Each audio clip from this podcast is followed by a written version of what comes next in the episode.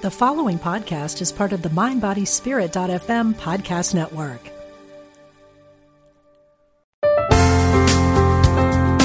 Exploring our oneness with spirit and each other. Unity Online Radio.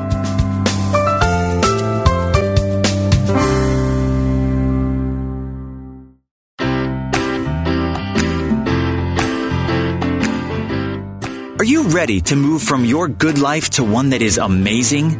Then you've tuned in to the right program. For the next hour, listen in as Reverend Temple Hayes, Senior Minister of First Unity Campus in St. Petersburg, Florida, shares with you the tools you can use to transform your life. She will guide you on a journey to create a life that is amazing. Now, here's your host, Reverend Temple Hayes. And welcome everyone, and we're so appreciative of all of you that are following our show from good to amazing. Many of you perhaps will remember a few months ago when we had Denise DeSimone on our show. She is a very successful author of the book From Stage 4 to Center Stage, and she has helped hundreds of thousands of people in understanding the process of befriending cancer rather than denying it or resisting it, and how in her own life she was able to overcome um, her disease into a place of peace and joy and making a difference in the world. Denise, thank you for agreeing once again to be on our show. I've been very excited to have you back once again. Well, Temple, it is my pleasure, and I'm very excited to be with you once again.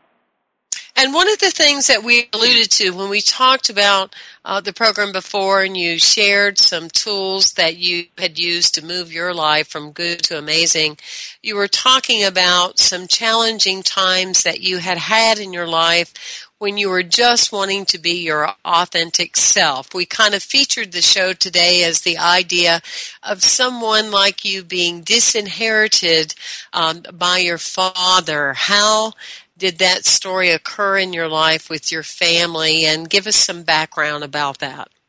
Sure. Well i had i have a very um, large italian family. Both sides of my uh, ancestors are straight from italy. And i grew up in a very italian section of my of my town.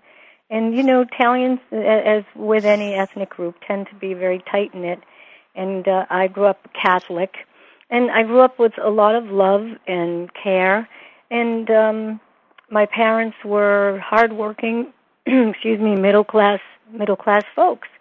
And at the time um, I had been diagnosed with cancer, my folks had already passed on. But what had happened prior to that was several years before that. I was I was probably well into my early to mid 30s. And um it was one evening when Oprah was doing a show on um, Gay Pride Week. And I, like I had been spending lots of time with my folks, I'd probably be there two, three nights a week, hanging out, maybe have dinner. I didn't live that far away from them. And um I was we were watching television waiting for my partner at the time to come in and have dinner with us. And I said something like, you know, I'm so glad because Oprah had all these horror stories on and parents disinheriting and folks getting um you know kicked out of their families and never spoken to again. And I said my dad was at his perch of his head of the table and my mom was of course where she was always at the stove. And I just casually said you know geez you know I'm just so happy that you guys love me no matter what and my father looked at me and he said, "Well, what do you mean?" And I said, "Well, this show is all about gay people and you know their parents disowning them and their families having nothing to do with them, and, and I'm just happy that you just love me, you know, gay or not." And my father said, "Well, I didn't know you were gay. Now I'm thirty something years old. I've been with women since I was 22. And not because I had been with men as well. It's, I'm not one of these women that has always just been with women.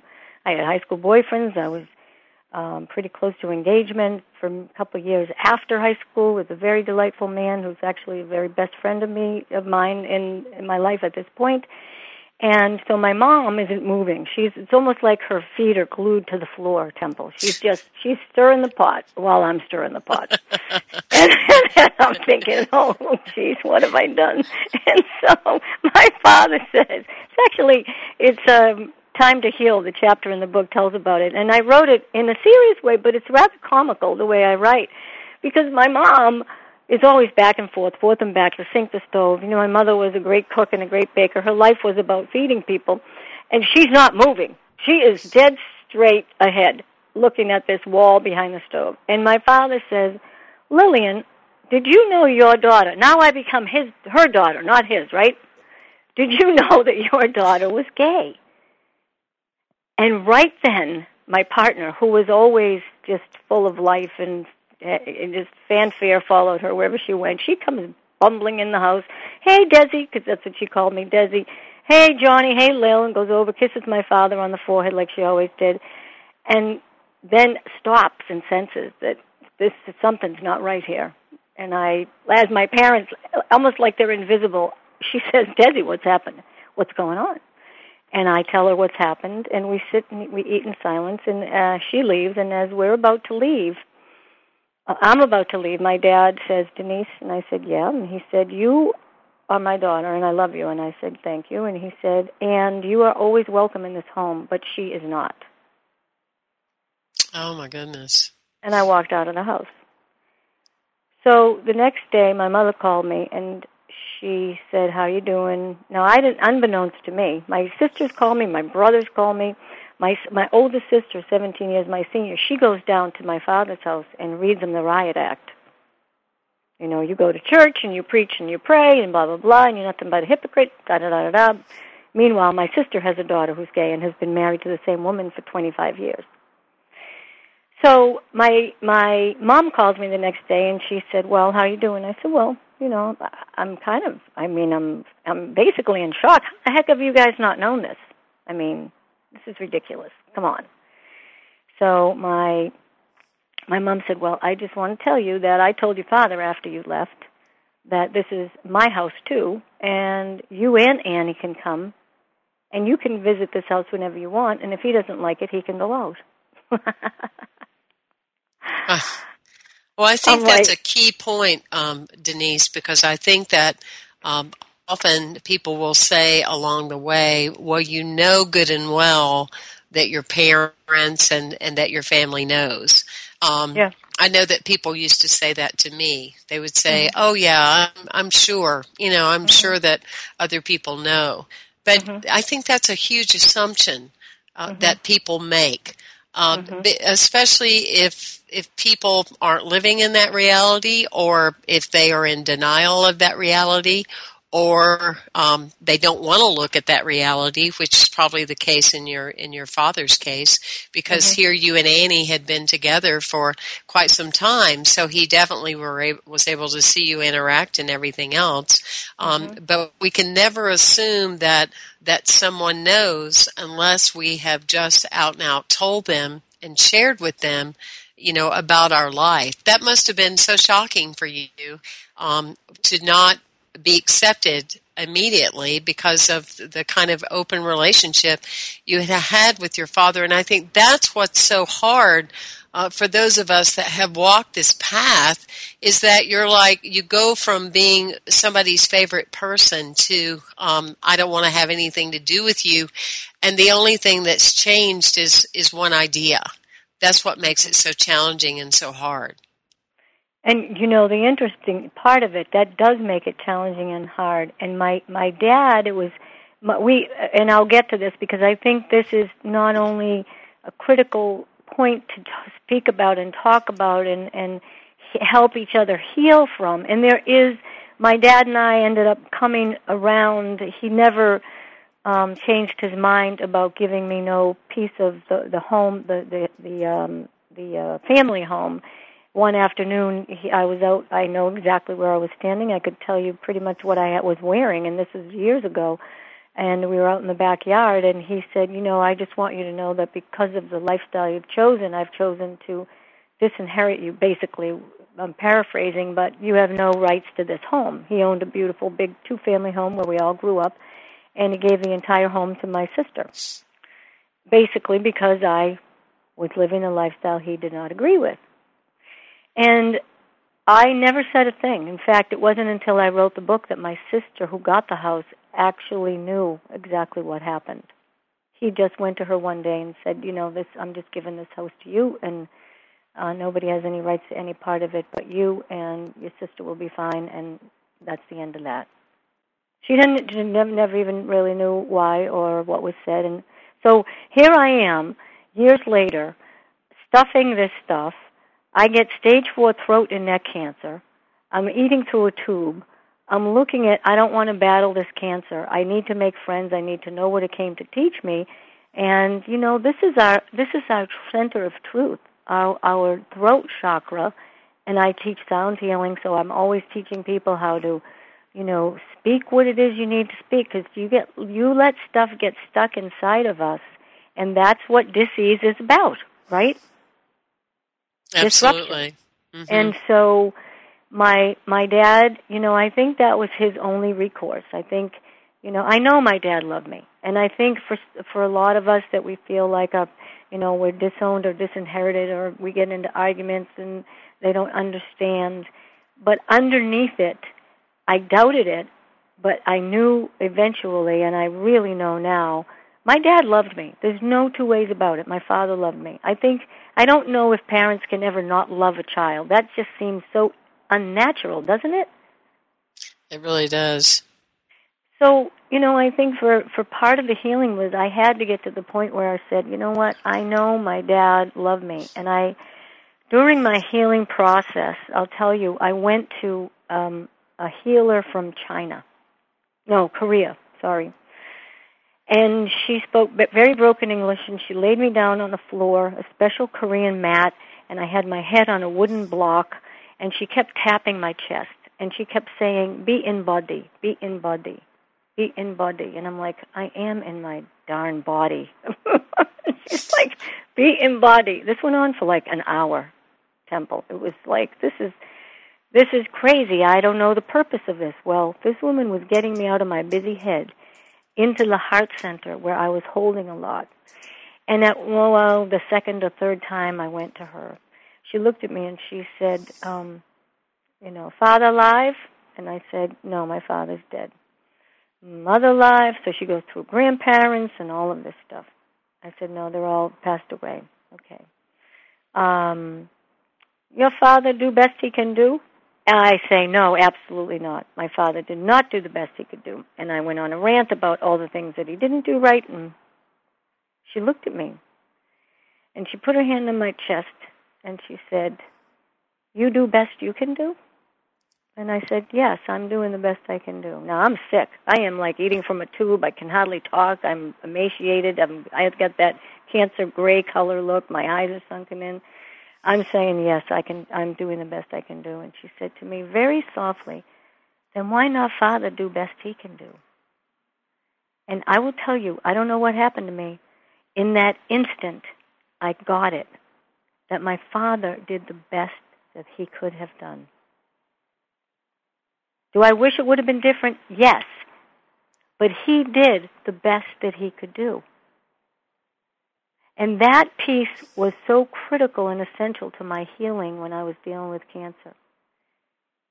To be able to get into that, because I think forgiveness is really the first step to loving ourselves to letting go of the wounds, to healing, not not forgetting, because there's some. I'm not saying that people can go be, you know, shoot people up and do all that crazy stuff, and we just go, oh, isn't that nice? I forgive you. No, I'm not talking about that. I'm talking about deep-seated woundedness that deserves, we deserve, to have the vibration of healing within ourselves, and those are the kinds of things and steps that I believe we need to take that's what I took. I can only talk about my experience.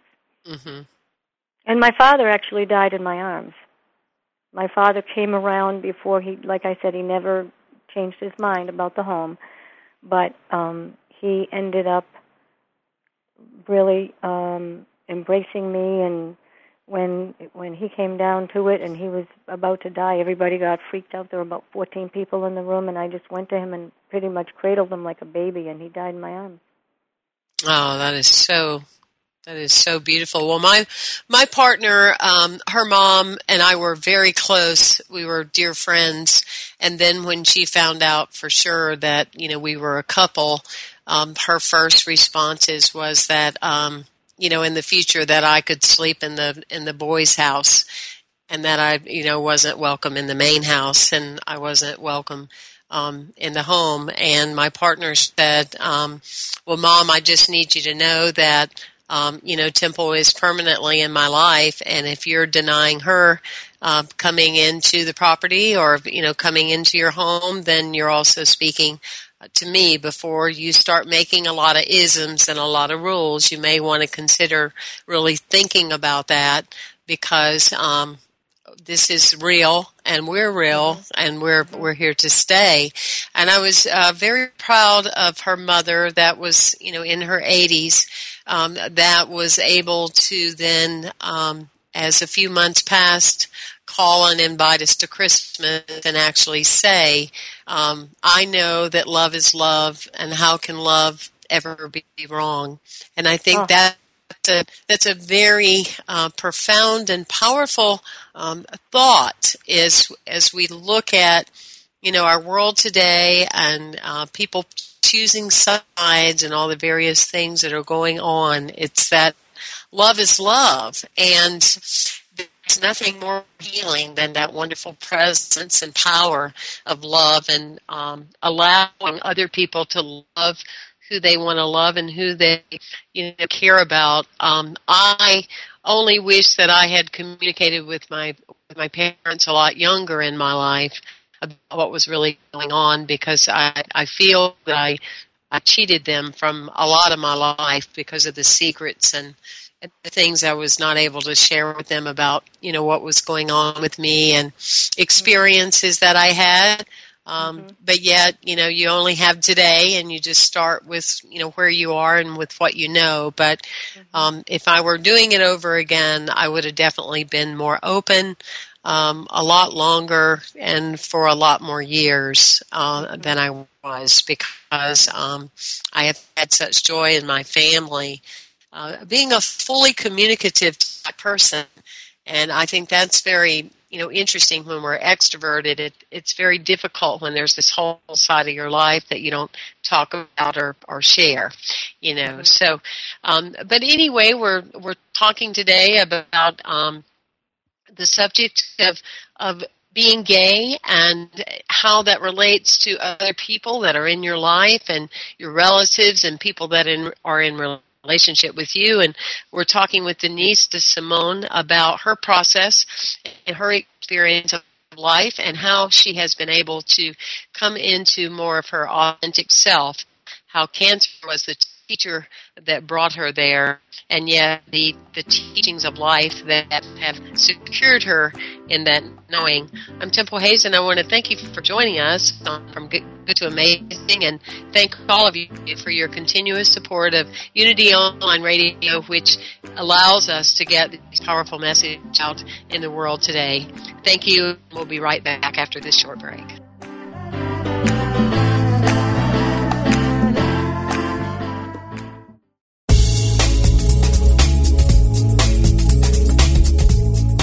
It takes you to power Unity Online Radio. If you'd like to make a positive difference in the world, you can by contributing to this global ministry. Unity Online Radio relies on listener support to broadcast the messages of unity to an awakening world. To contribute, visit www.unity.fm and click on Donate Now.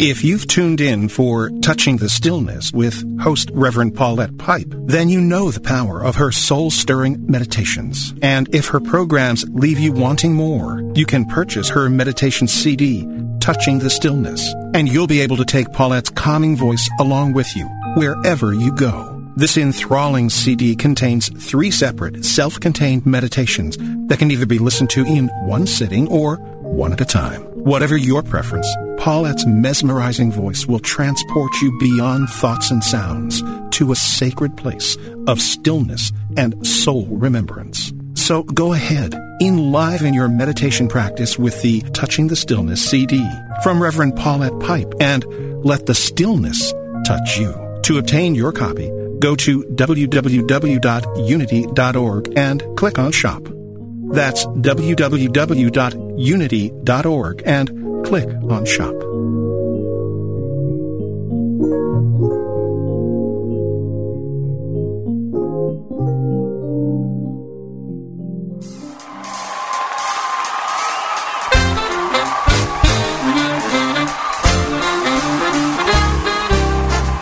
Online Radio is turning five this year, and we're throwing the biggest bash of all a cruise to the Caribbean.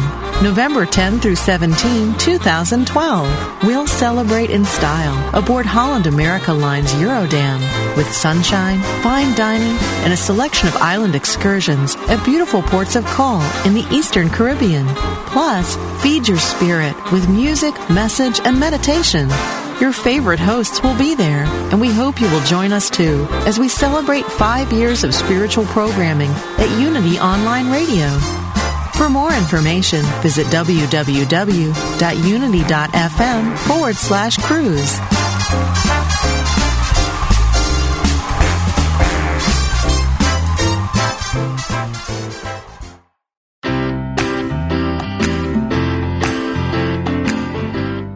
Thank you for tuning in for From Good to Amazing with Reverend Temple Hayes. If you have a question or comment about today's discussion, you can email us at amazing at unity.fm. Now, here's your host, Reverend Temple Hayes. And welcome back, everyone. And we're talking to Denise DeSimone. You can go to denisedesimone.com uh, to her website and read more about her and her fabulous work her book, her very popular book, From Stage 4 to Center Stage. Uh, Denise has triumphed over many situations in her life and circumstances. And today we're talking about um, when she came out to her family, when she was in her mid 30s as a gay woman, and what that was like for her and those experiences of being accepted and rejected at the same time. Denise, do you feel that we are born uh, this way? Do you feel that you you were born gay, or do you feel that it is a choice that you've made? You know, that's a very interesting question. I I don't know that I was born gay, although I do believe that there are situations that that is the case. Um, I had, you know, when I was young, I always, you know, had strong affinities for for friends of mine, female friends. But you know, in high school, I dated boys, and I after high school dated boys, and um, I think it was more more than anything. It's really for me, in a lot of ways, it's the person that shows up in your life that you're with. And I, for me, I would have to say it was definitely a tendency toward that way, but it was definitely a choice. It was definitely a choice.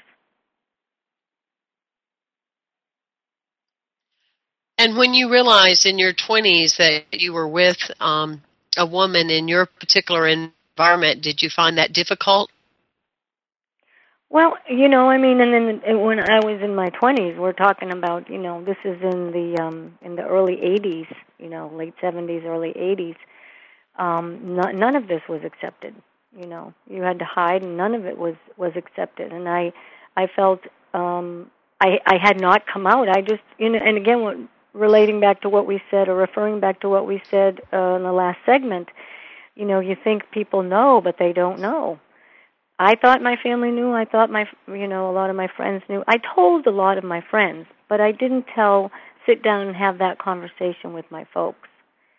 Um, and I would probably suggest that people do that. I think, I think um, what you said earlier about denying your living with secrets and not having that conversation, had that conversation with your family, it I believe it makes a difference. And if you're going to be rejected, well, then you know what you're dealing with, and I think then we can go inside of ourselves and find the support maybe in a support group or with our friends to heal that place of rejection and for me it made me stronger about who I am as a person.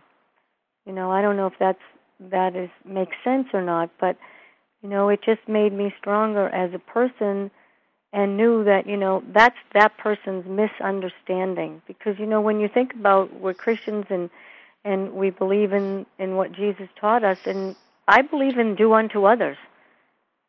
You know, I don't. It doesn't. I mean, if people's not, if people aren't hurting people, well, then, then it's really not your business what I'm doing with my partner and the person I choose to have my love relationship with. Well, I think when we talk about the realm of healing, um, I, I think it's so true uh, Edgar Cayce said that the number of times you share your story uh, divides your story each and every time. And mm-hmm. I I would say that um, looking at my own life experience, that that would definitely be true. I remember the first few times of telling anyone uh, that I was living in a gay relationship, how terrified I was. I used to feel like you know the the sky opened up and the thunderclouds would vibrate at such an intense level and my hands would be soaking wet and I was just terrified like I just wasn't ever going to make it through the conversation. it was yeah. just horrible. You know, it was like, oh my gosh, it was just horrible and I would think, well, I took care of that, you know, never hear from that person again or well, they'll never have anything else to do with me or you know, well, that was nice. I would just automatically assume, you know, that the uh, worst case scenario was going to happen. But fortunately yeah. for me, um, it was anything but that. And, and usually, uh, the people would, you know, my friends would always say, well, I kind of thought that, or, you know, I, I'm so glad that you felt, or that you mm-hmm. feel, or that you privileged me with that information. And, yeah. um, and and that's been part of this, you know, of the process. That you know, today it's like, okay, this is life, and um, you either accept me or you don't accept me, and um, hopefully that that's not even all of you know how I will be perceived as a human being, because there's so much more, um, you know, to me than just that. So, um, but it definitely is a journey, and for it's it's part of the journey. And and for those of you that are that are listening that are still uncomfortable in your skin you know the good news is um, eventually that will change and you're not always going to stay there but the you have to walk through it you know it's mm-hmm. it doesn't just go away it it mm-hmm. requires you to take little baby steps until finally you become so comfortable with yourself that anything or anyone uh, denying or rejecting you will not mm-hmm. take away that um, that blessing and, and that joy. And I, I think it is so true with what you're saying. Uh, with disease and a lot of things that people face today, it is so important as we can to be authentic and to be true to who we are. Is your mom still living? My mom, no, my mom has passed away. My both my parents have passed away. It was great that she was able to be there for you and to actually offer you that love and that support. That must have made mm-hmm. all the difference in the world. It really did, and and for my other members, you know, I'm the youngest of five, and there's eight years between my next sibling and myself, and then there's uh, between eight and seventeen years to my oldest sibling and they rallied, you know, and and they embraced me and always have, and um, that was that was very helpful. And my dad was, you know, he was a very old school Italian, and but I, again, I have to say, you know, he eventually came around. You know, at at the time he was um, moving on and transitioning, I had been spending. Uh, I had been with a woman for probably five and a half years, and he really liked her. She was just a delightful, delightful person. And about a week or two before he died, we were leaving his home, and Erica was walking ahead of me, and I was um just holding the door open for her, and he said to me, "Hey, Denise," and I turned around and I said, "Yeah, Dad." And he said, How did you get so lucky? And I knew then that that was his way of saying, It's okay by me. Mm. You know? And again, I, I think it's those little messages are important and if they never come there's still a way to do the healing. There's still a way for us you know if you know me you know my message is about self love is the all time greatest healer. And sometimes people are going to do and we feel mistreated or rejected. It's just them being them. And if we can get to a place where we can realize within ourselves that i love god loves me no matter what I don't I don't there's not one ounce of me that ever doubts that.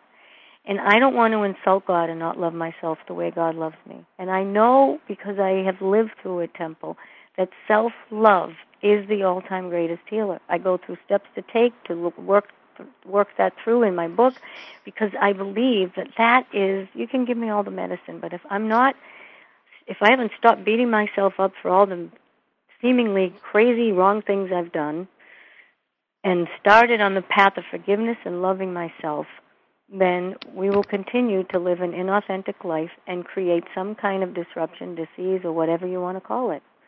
You know, I I was, um, I, I met somebody not long ago, and unfortunately, it really couldn't work out because this person was in living an inauthentic life even at a late age, not willing to share herself with her family for fear of rejection about her being gay. And I realized if this person cannot be authentic with her family of origin, because there was challenges, and I kept saying, "What's going on?" She would never be able to be authentic with me. And I had, and I knew, I just knew it. So it's it's a gift we give ourselves and our families too. And if they want to disown us, well then they might come around, and if they don't, at least we're living and standing firmly in the truth of who we are.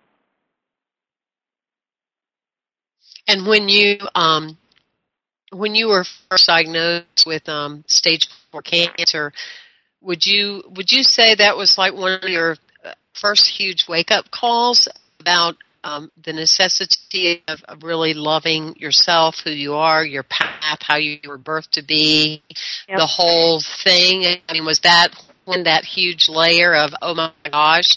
I mean, did you think you loved yourself already? You know, because Woo! I know that you are a very aware person and have been, yep. you know, following um, great philosophies and teaching all, all your life. Did you mm-hmm. just get to a core level of there was still an area where you didn't love yourself?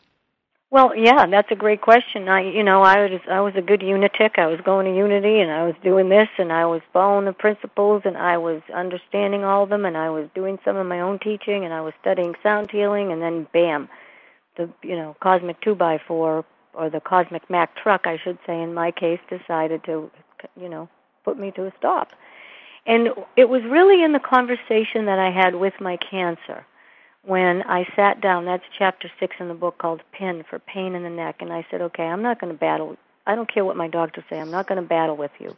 I want to know who you are, what you're doing in my body, what I need to do to get rid of you, and how we can come to a place that more of me is healthy and less of me is is disrupted. So I'm going to use all the good stuff in me to love the stuff that isn't happy back to a place of love and calm and peace.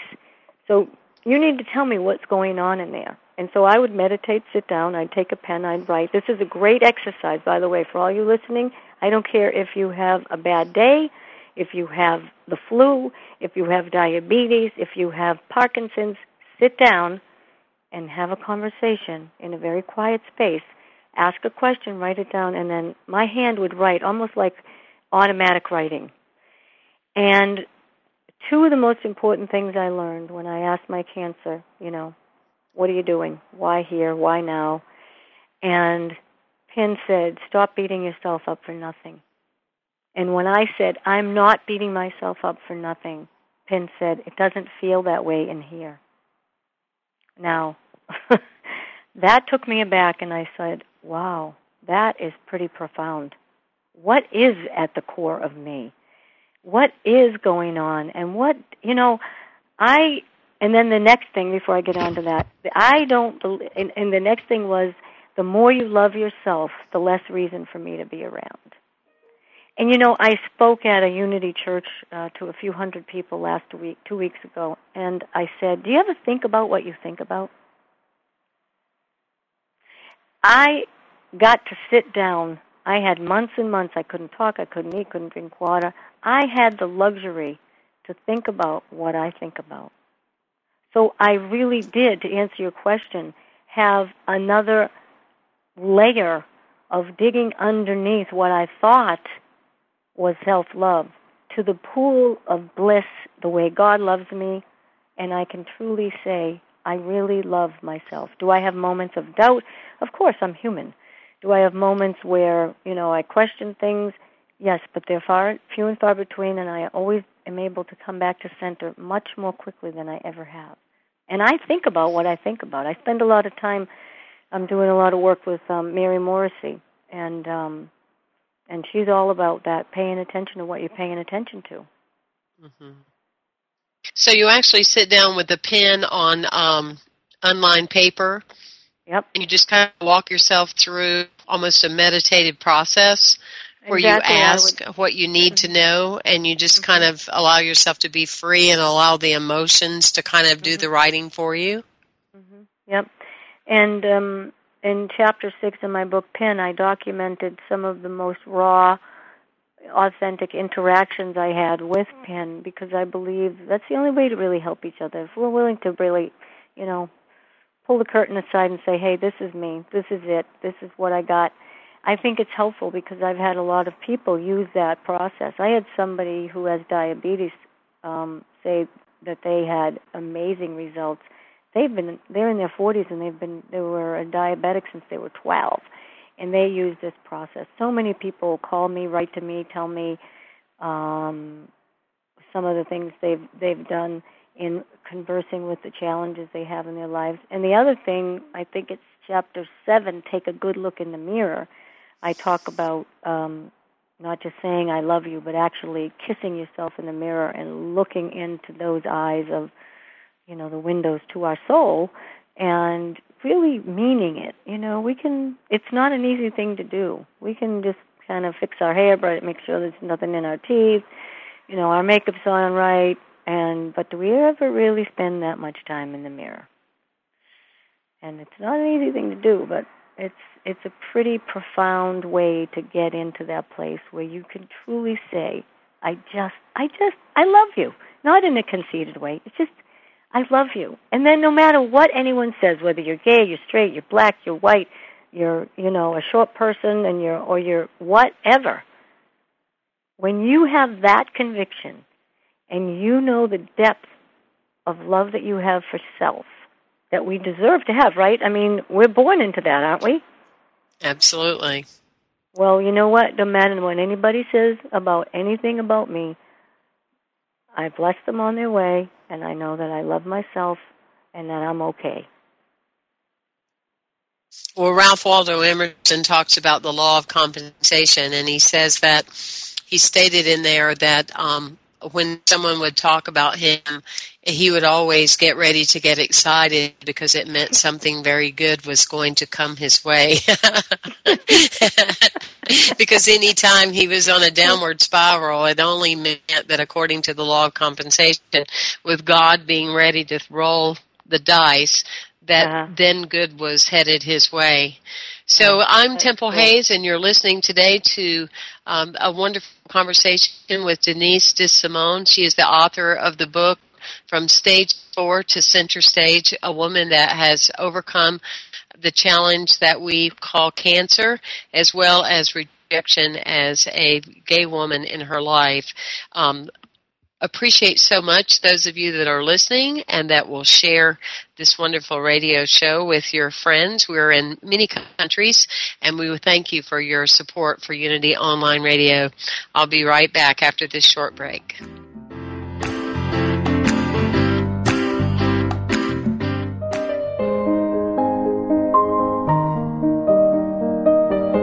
Your intuition always knows best. But can you hear that still small voice?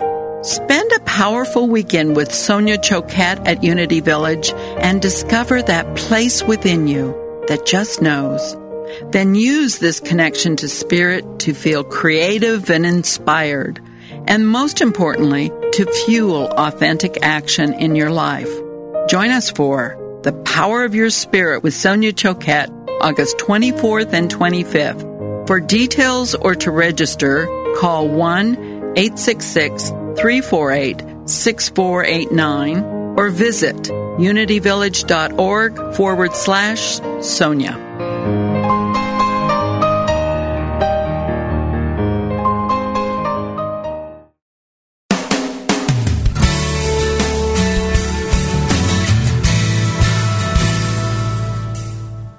Experience the peace and joy promised by A Course in Miracles? Or are you still struggling to truly live your beliefs from moment to moment?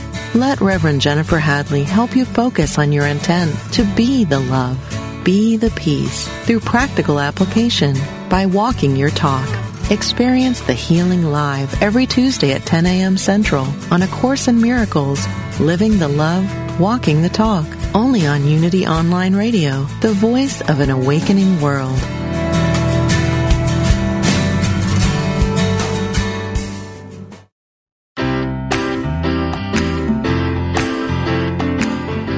We now return to From Good to Amazing with your host, Reverend Temple Hayes. Welcome back, everyone. And as I said earlier, we're talking with Denise DeSimone today. You can go to denisedesimone.com and you can read about her work and her various speaking engagements. You can also listen to her singing the Star Spangled Banner in the Boston Red Sox game, one of her amazing accomplishments after being diagnosed with breast cancer.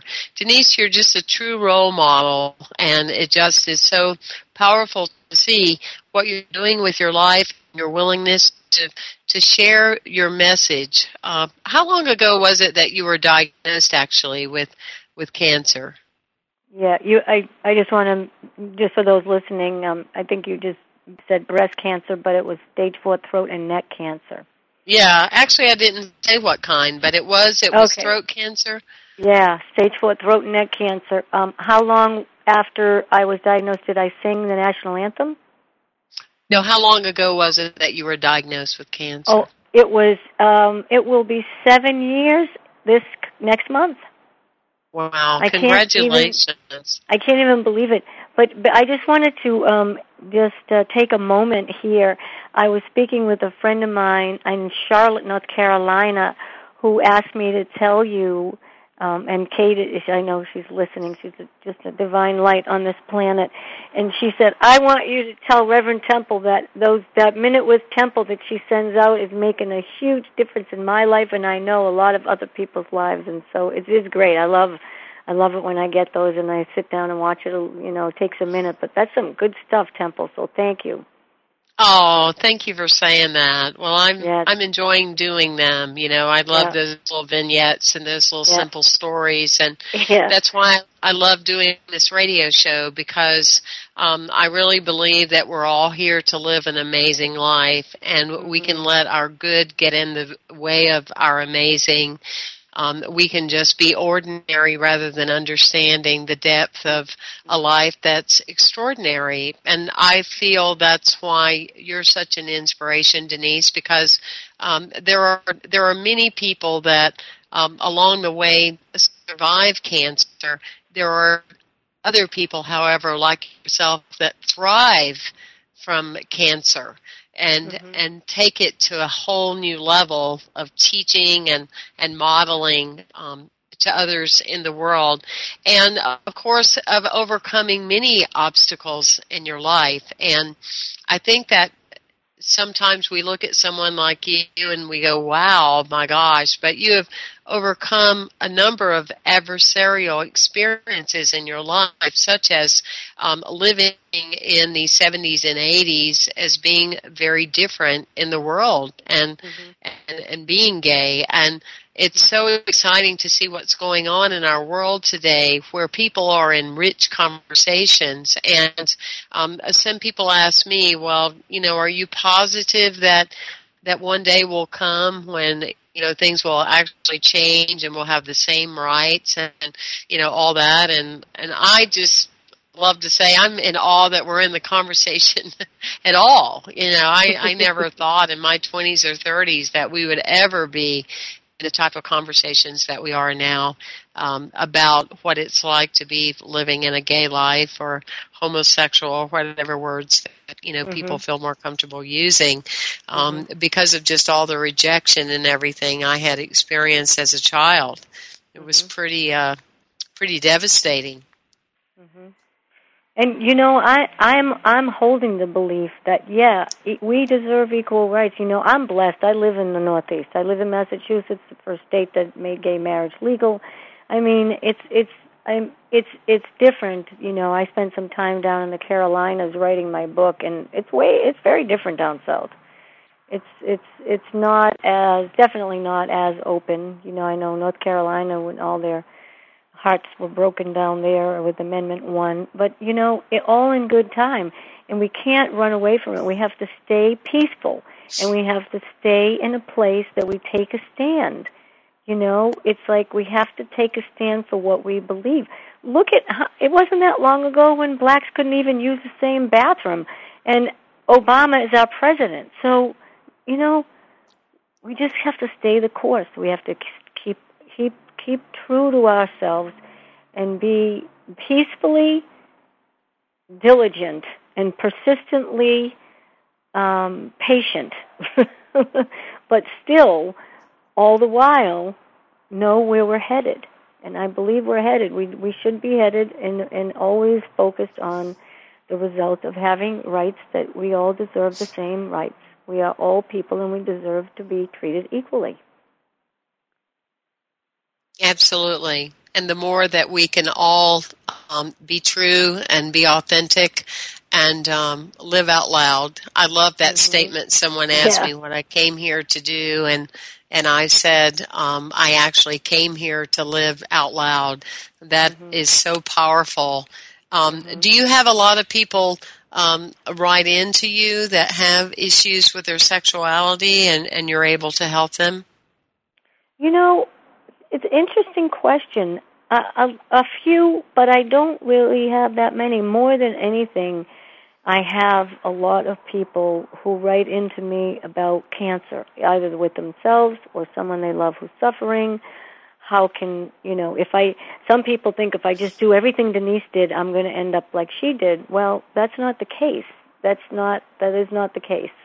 Um, you know, I'm, I'm just I was on my path and this is where I'm at and everybody has their own path. So I get more um more people wanting to know about the cancer. And I'm I just want to say here that I'm really appreciative of you wanting to address this. The book's been out a year ago this month and this is the first time I've really had a conversation about that section of the book and that part of my life. So I applaud you and and and very deep, from a deep place in my heart. I feel a lot of gratitude for you having me on to open up this topic and discuss this for many people out there that struggle with this. Well, I just really think alone. It, yeah, you do feel really alone, and I I think it's just such a powerful conversation to have because mm-hmm. um, you know, when you have this type of wound in your life from being so uniquely different, um, I'm sure that there are a lot of young people that are out there uh, listening as well. And at the time, you think it's only you, or that no one will relate, or that no one can understand. But the truth of the matter is, you live long enough that people do, and it does work out, and um, it, it does all make sense inevitably.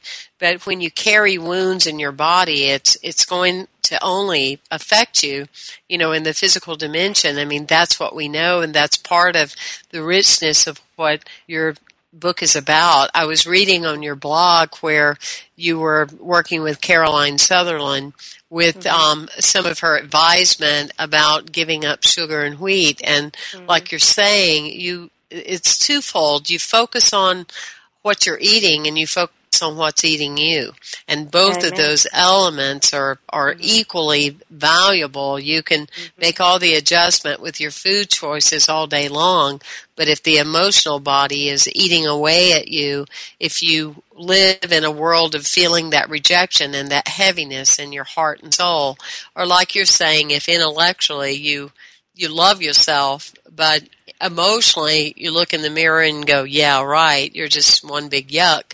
I mean, you know, that's not a, a thriving life. That's not No. a, a life of, of really thriving and, and expressing and feeling um, self-expressed. And it's such a wake-up call when you have something um, such as you did to say, wait a minute, you know, I thought I thought I was doing the work. You know, I I thought I was working with the exercises of caring about myself and self acceptance and things like that. But I, I think anyone out there can agree that you can always go deeper and you can go deeper into a way of telling the truth about how you really feel uh, about yourself as well as those around you. And you know, that's so true. And we never reach the acme of self love. It's a moment by moment, day by day. Thank God we have this day to practice again. Thank God we were given this day to be able to exercise, you know, those spiritual muscles. We go to the, the gym and exercise our muscles so when we have to lift something heavy, we're there and we can call upon our muscles to help us do that. Well, I call it the spiritual gymnasium. That's why we go and do these things for our spiritual strength. So when we need it, we call upon our spiritual strength, and that is about love and compassion.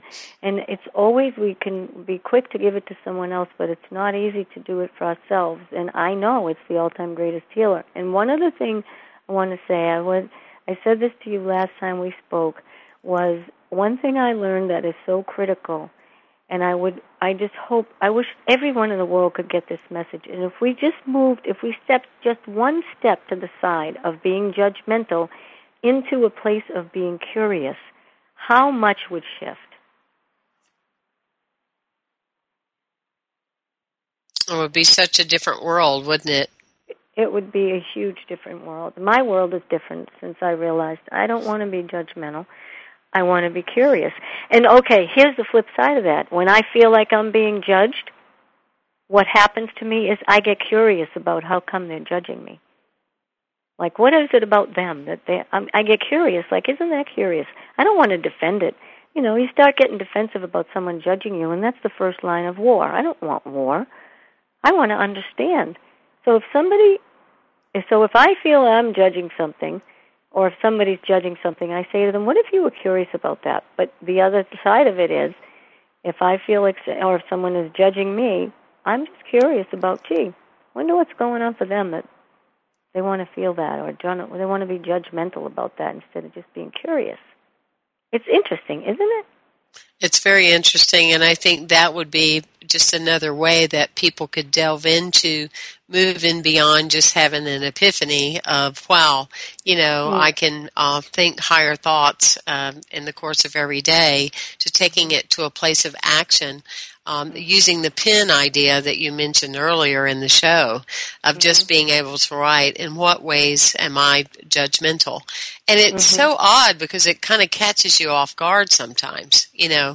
Um, before you know it you've become self-righteous you know about Yep. what somebody else ought to be doing or how they ought to do it or how it would be better for them if they would do it the way that you do it. And um, it's just it's just an energy zapper is all it is because Yes. you're so right. And when i catch myself doing that i usually wind up you know within a very short period of time having something very similar to what they had and then i get to deal with it and understand it and grow from it you know Yes. that's for sure so Yeah. we call that Yeah. karma don't we Karma.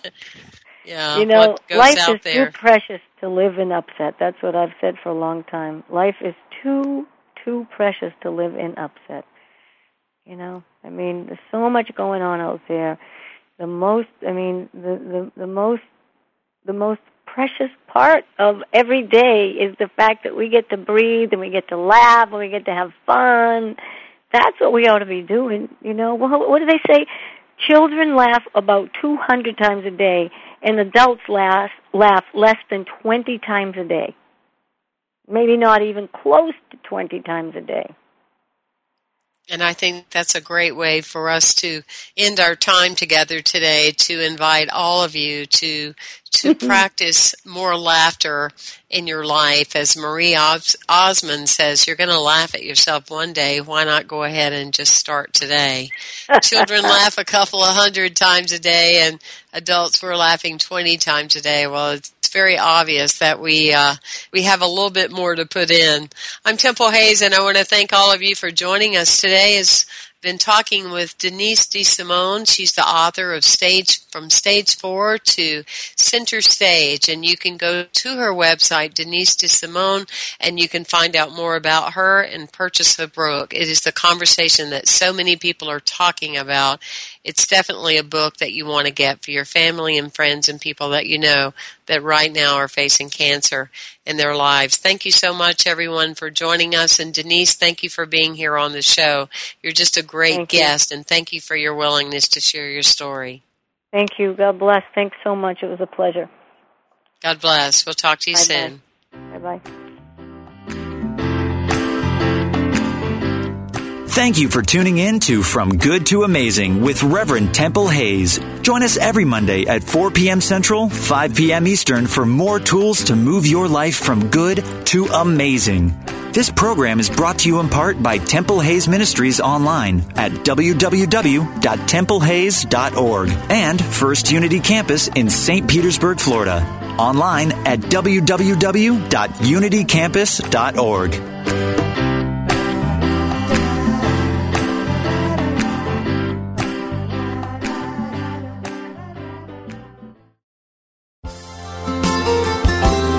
The unity message is universal, uniting, empowering, and transformational. Carrying this message to the world with the power of music and song are scores of singers and songwriters who dedicate their extraordinary gifts to helping heal the world and spread the message of unity and oneness. These are the messengers of unity.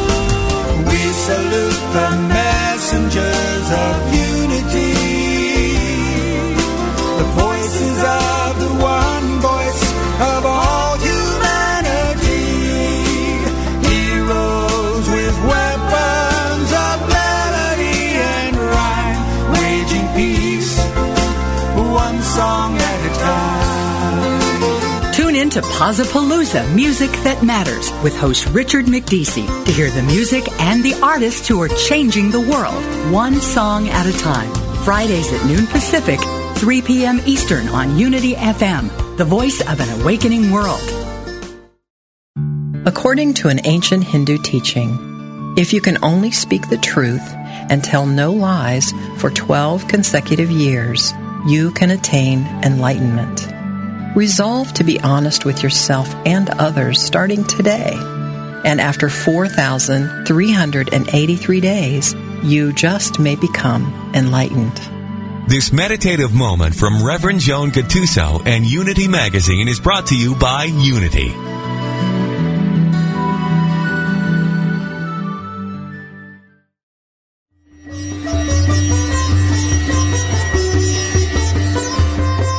Are you ready for the next steps on your spiritual path? If you are, you won't want to miss the Yoga Hour, Living the Eternal Way, with Reverend Ellen Grace O'Brien from the Center for Spiritual Enlightenment in San Jose, California. Essential insights and practices from the ancient yoga science of self-realization show us how to live healthier, happier, more balanced lives. The benefits of spiritually conscious living start now. For a time-tested method to live with purpose and realize your infinite potential, tune in to the Yoga Hour, Living the Eternal Way with Reverend Ellen Grace O'Brien, every Thursday morning at 10 Central, 8 a.m. Pacific. Only on Unity FM, the voice of an awakening world.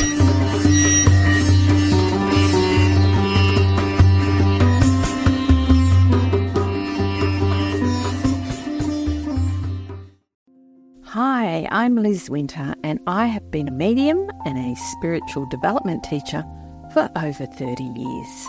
On my podcast, All Aboard the Mediumship, I want to share the message with you that there is a wealth of love and comfort available to you from the spirit world. On my podcast, you can experience this comfort and peace for yourself through gentle guided meditations and helpful messages. Make sure you subscribe and follow so you never miss an episode. Part of the mindbodyspirit.fm podcast network.